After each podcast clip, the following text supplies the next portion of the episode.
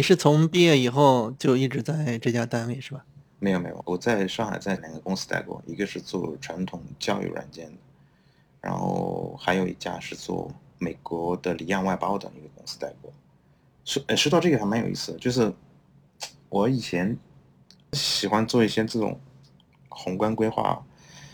我记得我上大学的时候曾经想过，我要去北京读大学，去南京读研究生，然后去上海工作，然后最后死了之后埋在南京。我当时有这样的一个规划。但后来就毕业之后直接来上海工作，想总归可以想吧，但我觉得这个想还是还是蛮重要的。很多时候，让一个人他知道自己有些小目标在哪里，什么时候应该去干嘛，也挺重要的。对，对，啊，哎，我方便问你现在的职级吗？呃，七层，不是有个数字吗？一二三四五六七八九，不是有数字吗？七七七啊，那。那也接近百万了吧？你看，这都是透明的，对不对？你你就不用特意，你就参照，你就参照 外面传言的吧。当时就是呃，产品经理，互联网公司都有很多机房运来，对吧？然后有很多的服务器，然后这些服务器健康状况啊什么的。然后那个这些这些服务器怎么去监控？然后应用的健康状况怎么去监控？那个时候我是觉得，那时候基本上虽然我没有架构师，但是我基本上现在是半个架构师。其实家在上海是吧？对，家在上海。然后你一周回一次？对啊，因为上海很多很近嘛。对，坐火车或者是公司大巴。大巴的话两个多小时吧，快的话两个小时，然后稍微堵一堵两两个半小时。因为我们的海。大团队很多团队都在杭州，对，所以没办法在上海。你在上海的话，比如说你，嗯，虽然说现在这个视频会议啊，然后就像现在这个语音会议都这么发达，但是这个毕竟还是在一起的这个效率会很很高嘛，对吧？毕竟你要拉起一个会还是有成本的。你在一起坐在这里的话，那直接就那个，对吧？哎，转个头，然后大家就可以讨论一下，开个会。哎，你们公司给你们租的酒店是？单间还是标间？呃，是是是是，都是一人一个房，一人一间吧。一人一间，一这个现在不不鼓励。呃，如果说能省就省，但是不会去要求两个人住，两个人住间出问题的。我们异性不说同性有可能出问题啊。开玩笑。呃，我我听说有，我听说有些外企是这样的，不允许住一起的，不允许省这个钱的。万一发生一些什么，对吧？不好的事情，说不清楚。主要是你们是长期嘛，也不是说一天两天。那我觉得，你这个你这个房间是包下来了啊？就就是。没没没，我们每周过来订的。哦，每周是换换房间，相当于是。对，每周换房间也很方便嘛，反正就是内部的系统定一下，然后很多的很多人都这样。也持续了很多年了吧，相当于是。对。嗯。十几年，十二年。两头跑了十二年了。嗯。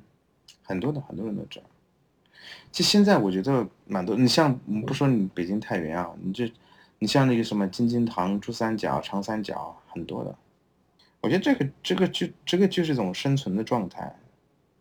哎，你家小孩是什么情况？我不太清楚。小孩多大了？有几个？一个，就一个女儿，一个闺女。对，然后对，跟我关系还蛮不错的，就是。哎，你每周都你每周回一次家，不会影响到你跟他之间的关系吗？不会，很多人问，好很多人问我这个问题，其实不会的。你就现在很多家庭，你觉得很多的他在家，比如在一个城市工作生活在一个城，每天都能够就能够见到我们，太多少时间去陪他，说不定在家里边，因为老是在一起，然后看到很多不好的东西，反而会造成一些更多的对立。当时有有一段时间，他主动跟我要求，他说：“爸爸，你每周一走的时候，你能不能给我留一个？”留言便条什么的，我就会跟他写一下啊，祝你这一周开心啊，或者怎么怎么怎么样的，写写写这样一些东西。然后呢，因为我平时不在嘛，回去的时候呢，会带着一种愧疚和补偿的心态，多去陪他，跟他在一起要比较耐心，跟他去跟他去聊天，跟他讲很多事情。所以说，反而这个可能有是一个另外一个一个带来的一个意外的一个好处。就我我以前碰到一个，他说你以为你在。上海上班，比如说每天回去就能够见到他，就能够陪他嘛。他说你会你还是要加班，然后你晚上回去很很可能他已经睡觉，你也你们也没有多少时间去聊天。早上他去上学，你去上班，然后呢也没有碰在一起，反而说你这个这个工作和生活能够隔开来，你回去之后能够多陪陪他，反而那是一个那个那是一个密度更更大的一种方式。而那种方式带来的效果说不定会更好，但这个东西没有什么论证啊，或者没有什么科学道理，或者或者怎么样。但是事实上结果有可能是这样的。就我我我一直相信说，这尤其是家里人间的关系，不在于说物理空间上怎么怎么样，还关键是心态上和到底怎么样去思考的。一个对家庭不负责任的人，他从你即便是每天都在家，不一定就就对家庭有多负责任。这点我我比较相信。然后我他也蛮喜欢跟我聊天的，然后我也蛮喜欢跟他聊。他对心理学比较感兴趣，他很牛，他已经看过，也不算蛮多吧，他看过一些那个心理学的书，包括那个有一个叫李玫瑾，你知道吗？李玫瑾我知道，公安大学的哎，对对对，教授，对对对，嗯对他看过他的一些书，包括其他的一些书。他之前跟我说过，他想去当这个心理学呃心理医生或者是什么。去学心理学啊什么的，我说哎，那挺好的。我我我可能要问一些比较尖锐的问题了哈。啊，你说，你在上海买房了没？我自己的房子在张江那边，有有一个还还还可以的一个小区。然后呢，另外还有一套学区房，老的老的那个小区也没有啊。这个我我们这个状况在上海有过一两套房，子还是比较普遍的呀。我老婆现现在已经不上班好几年了，因为我们老人年纪也大了，而且我觉得是带小孩这个事情不能够全靠着老人。我们有时候会聊这个对未来，比如说啊，我们希望呃过几年能有一个别墅，在那有个大平层，然后一个在市区，一个在郊区，这样的话以后去。我们的孙子辈，然后呢，可以对吧？小一点的时候到远一点地方，在郊区里边去待着，然后呢，长大一点上学能有地方待啊什么的。后来有时候也想，哎，我觉得那东西也好像也也也没有必要。就这个觉得这个家人健康是最重要的，因为我们现在老人老人年纪大了，然后呢，呃，我前一段时间呢这个头疼，把我老婆给吓到了，干嘛让我去医院查，然后查下来当然是还好，什么情况都没有了。想，哎，不要去想那么多，想自己的这个能平平安安过就好了，全家人能齐齐整整就好了。你说心里边没有欲望是不可能的，不现实，肯定也有。但是我可能是因为年龄的缘故啊，就是你越来越，呃，就是一方面可能越来越定型了，另外一方面可能就经历过越来越多的事情，然后就想很多的那个东西越来越就放下来了。你要觉得实在不方便说，你可以不说哈。上次那个事情让你错过了多少钱？可能是千万级的吧。这个我前两天还跟我还跟老跟跟我老婆在讨论，就是叫什么“命里有时终会有”，对吧？命里无时不强求，这种东西放下就好了，因为嗯没有必要去抗争，或者是去。就怨天尤人了，或者怎么样也好，因为这种事情就是，就你碰上就是碰上了，就很多时候人家说选择很重要，或者是运气很重要，就是这样的，就是永远要向向前看嘛。哎，说到这个，就是我一直记得那个当时我们学那个运筹学，里边有个叫最优化原理，不知道你还记不记得？反正那个事情虽然是一个呃呃运筹学上的一个东西，但是我觉得对我自己去想这个人生的很多东西。还是帮助蛮大的。我记得关键一点什么呢？就是它一一个有是一个网状结构。你找最优路径的时候，你永远要只算看剩下来什么，嗯，哪哪条路是最优的，不要去看前面的。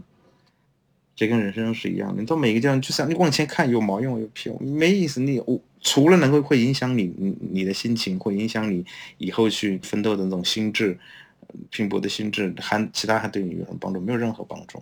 过去就是过去了，对不对？对，哎，你现在还练字吗？不练了，还练练什么字？哪有时间练字？但记得你以前写字写的特别好。哎，以前写的没没多好，就是不过确实喜欢喜欢手写。是，你觉得你你的这个特长对你的有什么好的影响吗？没什么影响，偶尔会有人说：“哎，字写的不错嘛。”哦，这说这个，我有个朋友，这个也也蛮好玩的，蛮玩的蛮好的。老说，哎，你有没有写个字送给我？我说我靠，你别 搞这种事情。我跟他说那个那个说退休之后想干嘛？其实我也也想象过很多，比如说去做个木工啊什么的。那现在也蛮多的，蛮多人做这种事情。然后，然后。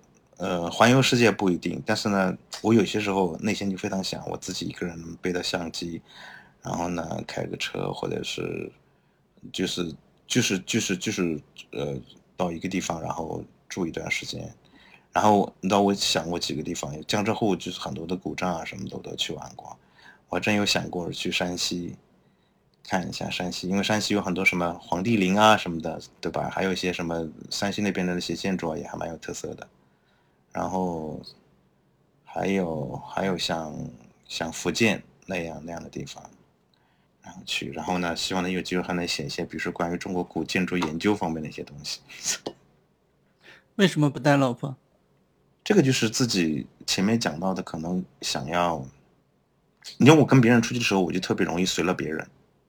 是你你是这样的，你是个讨好型人格。对，嗯，如果说。不是自己，我想要去，我我我想要，我想要去做的时候，哎，我能够在一个地方想待多久待多久，对吧？我看这个看这个土楼，看这个看这个院子，然后我我想我待半天，我待一天都可以。